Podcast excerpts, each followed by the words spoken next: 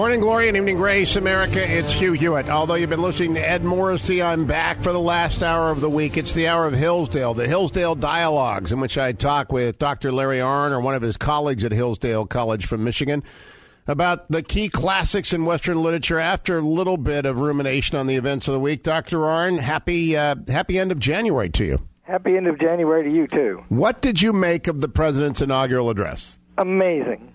Why? Well, it's a it's a tour de force. It's one of the most radical things I've ever read, and it's uh, extremely artful. Um, first of all, it, it, it the contrast in it between the appeals to constancy and the appeals to change are the heart of the speech and where its contradiction lies, and they are extremely well chosen. Um, uh, the speech begins uh, first of all, talk about inaugural addresses for just a minute. Go ahead. Uh, there have been what forty-five presidents of the United States. Have I got that number right? Yep. And, no, he's uh, forty-four. There are forty-four presidents. Forty-four presidents of the United States, and and um, all of them have taken the oath that's required of them in the Constitution, and almost always there's been a little ceremony and a short speech, and so it's comparable, right? There it's amazing how the continuity of America makes it, in one sense, the oldest country in the world. Um, you know, our Constitution is the longest living, and our executives have, have, have taken office under the same form since George Washington. Obama plays to that beautifully. He begins by a quote of the Declaration of Independence, and then very quickly after that, in the quote, you know, he, he talks about the enduring strength of the Constitution in the first line, and then he quotes, "We hold these truths to be self-evident that all men are created equal." He he quotes that, and then right away he's got a a a uh, a, a, uh, hint or a a repeat a recitation. It's not named from Lincoln's own second inaugural, uh, where Lincoln said very beautifully. Uh, in rough language, if every drop of blood drawn by the lash through 200 years of the bondsman's unrequited toil must now be repaid with another drawn by the sword, still it will be said that the ways of God are righteous altogether. Uh, Obama says, through blood drawn by lash and drawn by sword, we have learned. And then he, he has a long list of the things that we have learned. And so he's appealing to the example of the founders and what he calls at the end of the speech the everlasting meaning of right in America to set up his second term. And it's in the middle of the speech where he makes plain the revolutionary meaning and purposes he assigns to these principles that are old. And those are very radical and uh, very aggressive. And not true. No, no, they're you know, it, it, in the end, by the way, in one important sense, the, the speech doesn't make any sense, but it, it has very deep meaning nonetheless. Oh, it's significant. Uh, I, I, thought the rhetoric was at times pedestrian, but let me ask you about a couple of things in particular, Dr. Larry Arnn. At one point, he roots in his redefinition of the Declaration of Independence and the Constitution the events at Seneca, Selma, and Stonewall. Let me play it for you. The people declare today that the most evident of truths, that all of us are created equal is the star that guides us still. Just as it guided our forebears through Seneca Falls and Selma and Stonewall, just as it guided all those men and women, sung and unsung, who left footprints along this great mall, to hear a preacher say that we cannot walk alone, to hear a king proclaim that our individual freedom is inextricably bound to the freedom of every soul on earth. Now, I thought this was the high point of the rhetoric, Larry Arnn. A king, that's marvelously done. But to appropriate Seneca Falls, Selma, and Stonewall into the tradition of the Declaration is both uh, comforting but also radical. Very much, yeah. He he he. Uh, so let's let's get to that about Stonewall. Uh, there's something to introduce in in the beginning of that, right? Um, this is, to understand this speech, you have to understand it as a statement on the meaning of human rights, the self-evident truth that all men are created equal and endowed by their Creator with unalienable rights. What are these rights? What is it that you can have a right to? And in the founders, that's very clear. the authority for these rights is in nature, and that means that there's always in the assertion of the rights also an act of obedience underway. There's a humility about it. So, under the laws of nature and of nature's God, according to Jefferson in the Declaration, we are required to set forth our reasons, and we are required to obey these laws too. This word nature comes from the Latin word for birth, and it means the process of begetting and growth by which human things come to be. And so this speech has in, in, the in the middle of it, and the most radical things are in the middle of the speech, and that's artful because your readers, being intelligent, will know that the most prominent place in any piece of writing is the beginning, and the second most prominent place is the end, and the things you put in the middle are the things that you don't want to emphasize.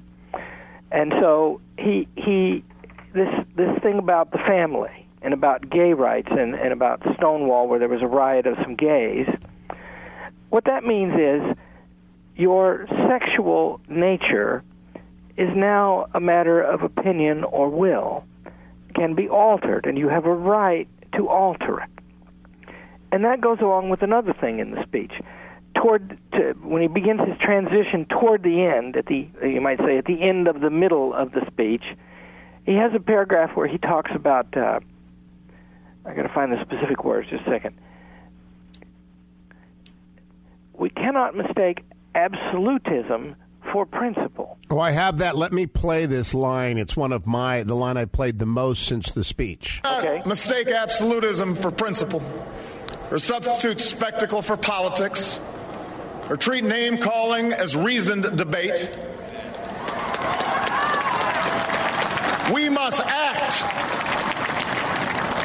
We must act knowing that our work will be imperfect we must act knowing that today's victories will be only partial and that it will be up to those who stand here in four years and 40 years and 400 years hence to advance the timeless spirit once conferred to us in a spare Philadelphia hall. So, uh, why did you single that out, Dr. Larry Arnn from Hillsdale? Because it, it echoes something that Obama writes in The Audacity of Hope. He says that implicit in the idea of constitutional liberty is that there be no absolute truth. And and you know, first of all, the Constitution was written mainly by James Madison, and in the Federalist Papers, he says that he, the authority for writing it is in the principles of the Declaration of Independence. And of course, his closest friend was Thomas Jefferson. And Jefferson speaks in the terms of absolute truth. Obama quotes some of them, you know, self evident truths endowed by our Creator he leaves out the conception of the laws of nature and of nature's God. Now, the point is, if you have a government pursuing the idea of equality, you have to ask, what does equality mean? Lincoln, whom Obama loves to quote, says that they, the founders stated with tolerable precision what they meant. They didn't mean that we were equal in all respects. We're not all the same height. We're not all the same weight. We're not all the same energy. We're not all the same color. He gives a bunch of examples like that. Equal in our rights. What is it possible for us to have a right to? James Madison says that that that a right is anything that a man to which a man may attach a value and have a right, leaving the like advantage to every other. Now, if that means, if Obama means that we will transfer resources from one person to another to make them more equal without that person who loses the resources having committed some harm, then you set up a war in the society. So you can have a right to speak, and we can all speak all we want and you can have a right to pray, and we can all pray all we want. You can have a right to your property, and everybody can have that right to whatever property they have. Lincoln says about property rights, let not him who is houseless tear down the house of another, rather let him labor, knowing that his own will be secure as well when it is completed. So our possession of our property depends upon our ability to have it safe from, from requisition. So Obama, under Obama's understanding of rights, since there isn't any absolute truth, we define the truth for ourselves in each generation. Then the generations who come in four years and 40 years and 400 years, they will make up new rights and they will adjust all of the entitlements in the, in the society according to the definition they make up. And that, my friends, is radical, especially if that new definition is going to trot upon the old definitions, which are true. I'll be right back with Dr. Larry Arnn of Hillsdale College, hillsdale.edu, Hugh for Hillsdale, as we turn to our weekly Hillsdale Dialogue, The Genesis chapter of the Bible is up today on the Hugh Hewitt Show. 21 minutes after the hour, America, Hugh Hewitt, joined by Dr. Larry Arnn, president of Hillsdale College, hillsdale.edu. You can also get there by going to Hugh for Hillsdale once a week for three segments uh, Dr. Arnn or another of the Hillsdale faculty and scholars joins me to talk about some entry in the canon of Western literature. This weekend, for the next few weeks, we're talking about the Bible. And Dr. Arnn, I begin there. Uh, this will shock some people. Obviously, it's not a religious show. Hillsdale, though it has many, many religious people within it, is not a religious school. Why in the world are we including a religious text in the canons of the West? Well, uh, the West is the combination of influences that come from Jerusalem, where the idea of one God for every man is born, and Athens, where the idea of one truth, one philosophy for every man or woman is born.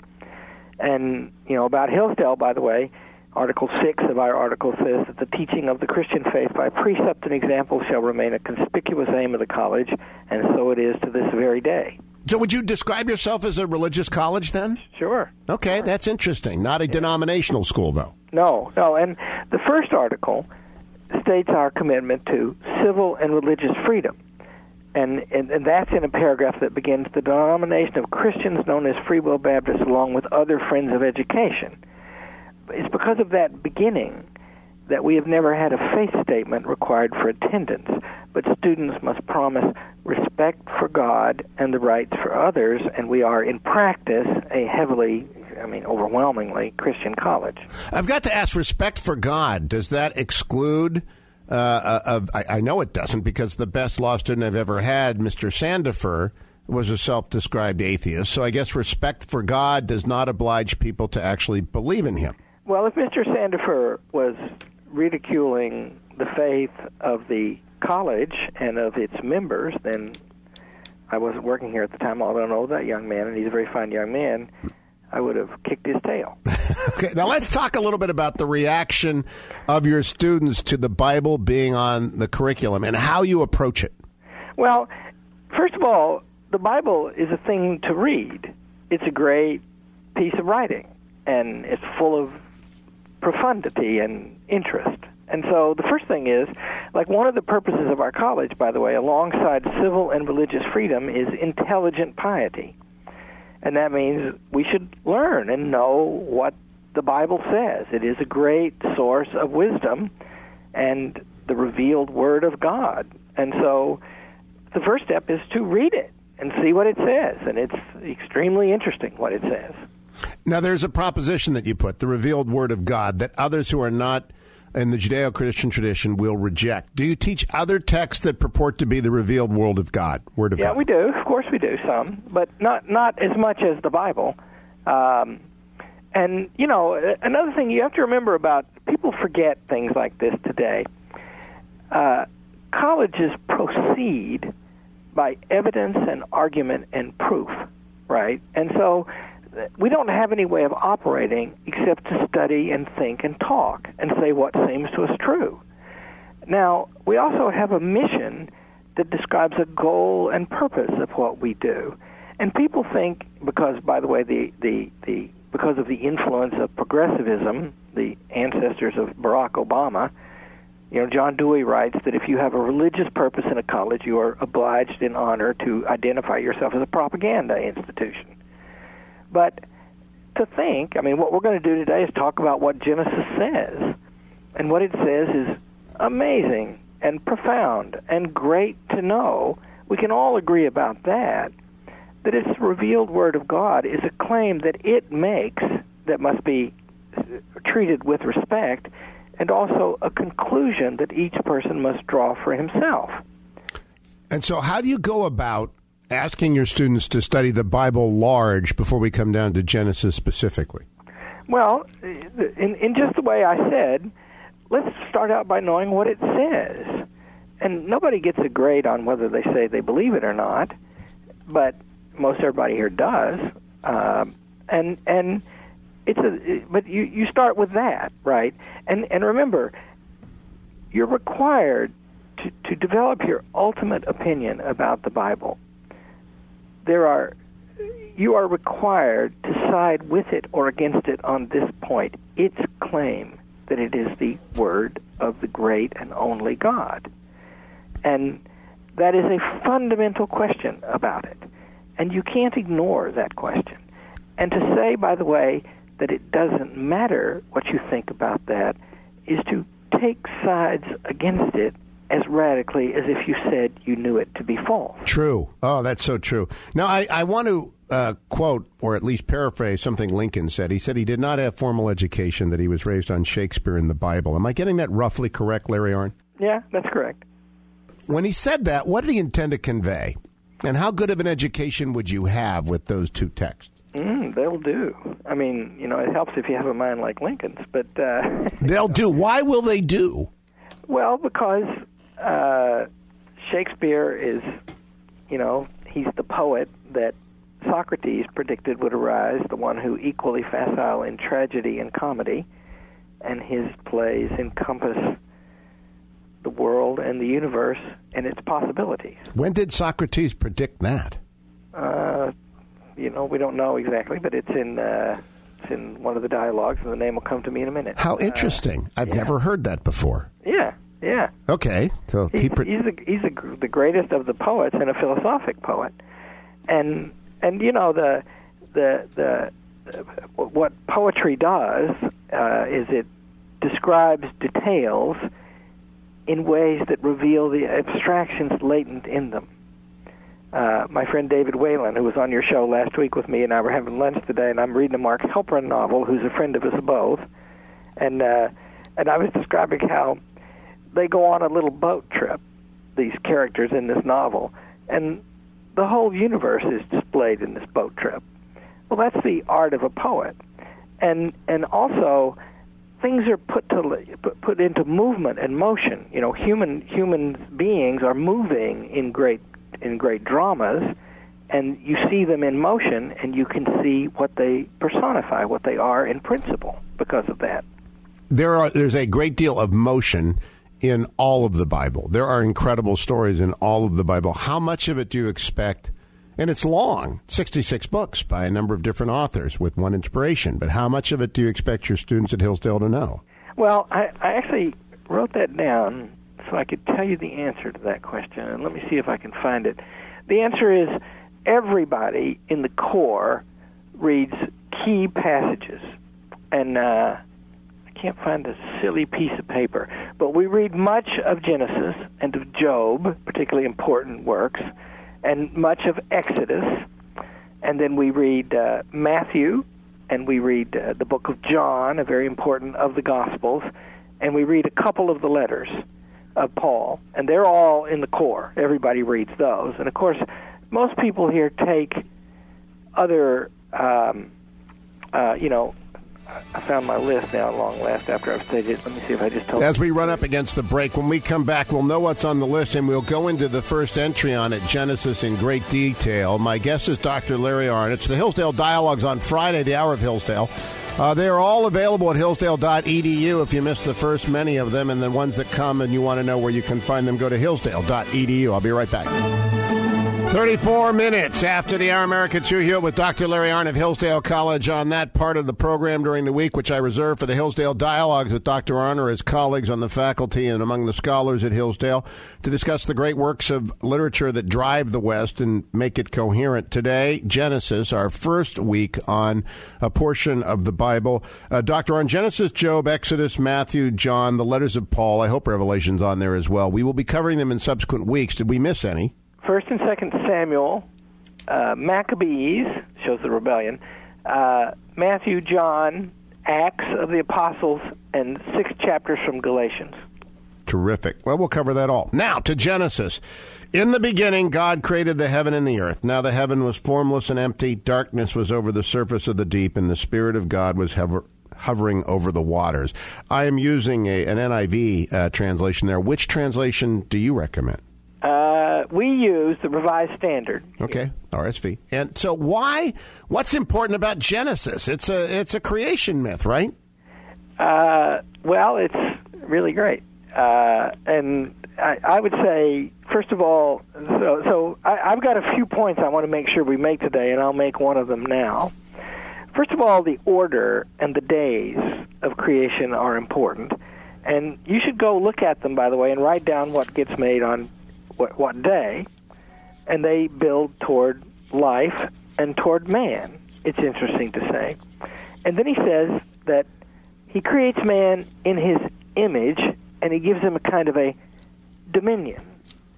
And he doesn't it doesn't exactly explain what in his image means, but then that comes up later when God gives in in, the, in Genesis 2 when God gives the man the job of naming things.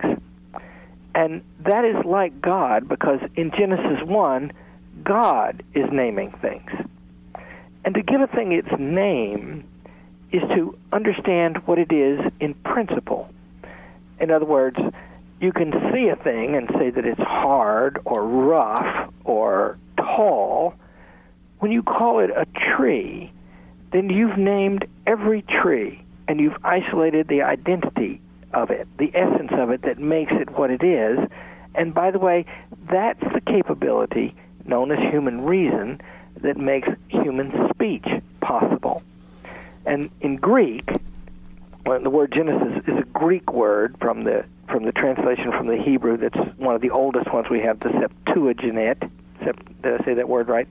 And uh, and the word Genesis means origin.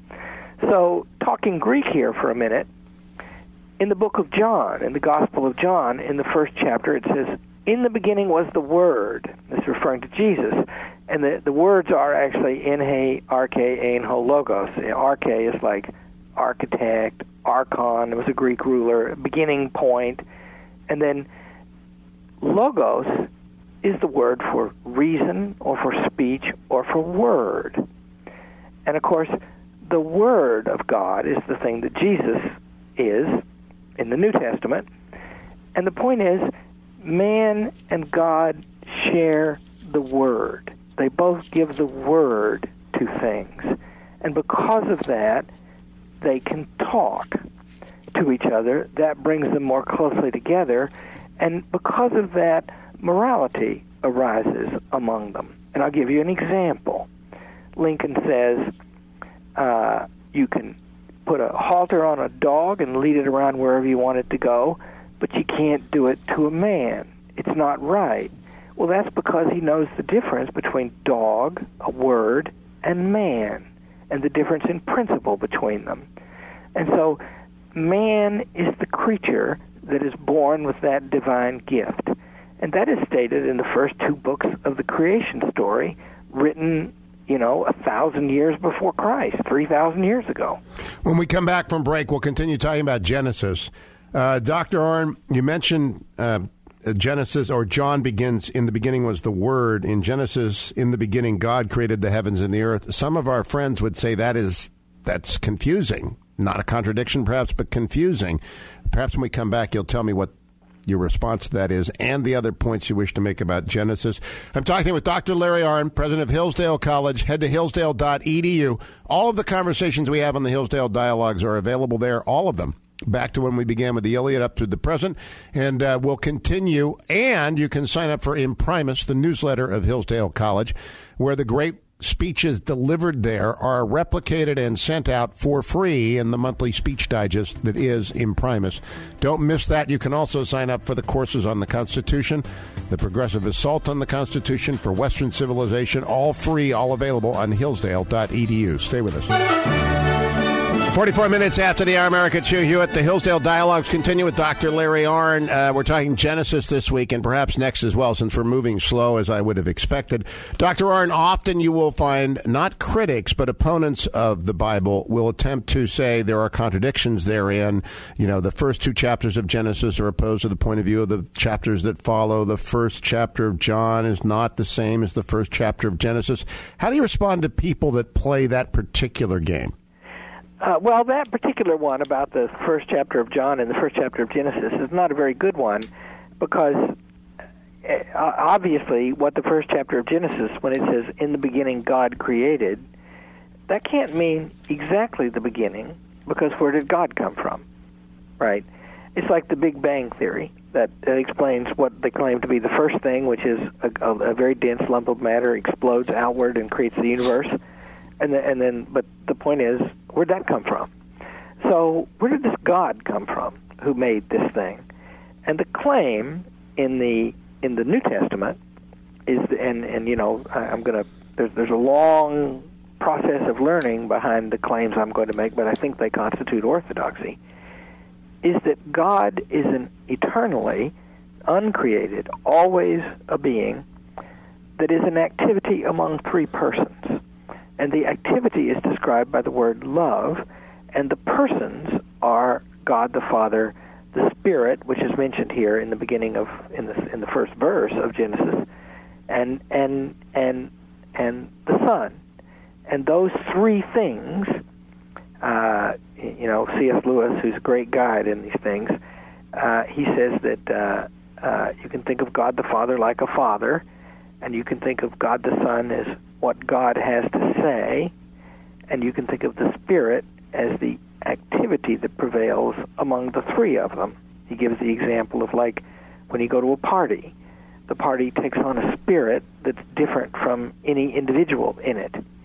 And so the point is, the book of the, the, the first verse and the first books of Genesis don't pur- purport to give an account of the origins of God and and what the first book of John, the first verse of the first chapter of the of the Gospel of John does, is says that that the Word was there at the beginning. Well and artfully said. Now, on to the other points about Genesis, as many as we can in our five minutes remaining that you wish to make. Okay, well, I want to, first of all, people should know that Genesis really falls into two parts. And that's because it has two things to do, and the second one is unique to the Jewish religion and a tremendous breakthrough in the world. And I want, and I'll tell you what that is in a minute. But the first part, the first thing it has to do is it has to account for everything, and that's what it does in the beginning uh, of Genesis, sort of through the Noah story. But then after that, it has to account for the rising of a people and that's what's weird about this book, because in this book, God is not like the other ancient gods in the ancient cities. This God is at the same time a God of a people, which is what the Greek gods were, or the Persian gods were. He is, in addition, the God of everyone. And it's in that com- combination that makes this so potent an influence on the civilization of the West. Well, the beginning of the of, of the book of Genesis is about this creation of everything story. At sort of that and that and and the transition comes when it's set up for the beginning of a birth of a people. And this people become terribly important. They're they're chosen and that turns out to be hard duty and also they're not very good at it often. you know, my people are stiff. That's well said too. or as or as Churchill said, it's like me and a radio host. Yeah, you're chosen to be it, and sometimes you're not very good at it. there you go. You got, but you've got to soldier on. You know, it. Uh, the Churchill said of the Jews, every time there are three Jews, there are two prime ministers and one leader of the opposition. when did he say that? He said that in uh, the Second World War, in Volume Three. so, so the point is, now in this creation story, it's it's very remarkable how it goes because it it it tells you know first of all there's man And then it focuses on man after this, and man is given dominion, and he's given uh, duties. Name everything. Be the steward of everything. By the way, Obama says that in his inaugural address. We're the steward of everything, and that means what Obama means by that, and that means the government gets to tell you what to do. That, that's the president's interpretation of That's it. Genesis, but not That's ours. And you know, I, I'm not sure that this is exactly what the authors of Genesis, the great author of Genesis, had in mind. And uh, but but then man comes a cropper. He has a fall, right? And it's always hard for people to understand what does this fall mean? Because this snake shows up, right? And he tempts the woman. And there's just one thing man is told not to do don't eat of this fruit of the tree of knowledge of good and evil, because then you'll be like me, more like me than you were just having words. And Eve is tempted to do that and talks Adam into it. And they are aware of their nakedness. And they fall and they are expelled from Eden. And that's a decisive event in human affairs. And then the question is how can we all be guilty of that? And I have a view of that myself, which I'll state now because I think it's important. In a minute. This fall, okay. Well, maybe we'll start with this next time. But the point is, the argument goes that it changes the biology of man when this fall happens because we're to imagine here a creature without want. And now we have a creature who's cursed to difficulty in childbearing, in difficulty of making a living, and not able to control his bodily processes as he was in Eden. And so now we become, because of the fall, necessitous creatures. And that exposes us to temptations different than the ones we would know in an idyllic state, imagine Eden or imagine heaven. And that is where we will begin next week, back in Genesis, because not surprisingly, being a fallen radio host, I have not gone as far as I intended to do, but we will pick up and shoulder on next week. Soldier on, not shoulder on, soldier on next week with Dr. Larry Arnn of Hillsdale College, hillsdale.edu. Thank you, Dr. Arnn. I'll be right back, America, to wrap up this week's Hugh Hewitt Show.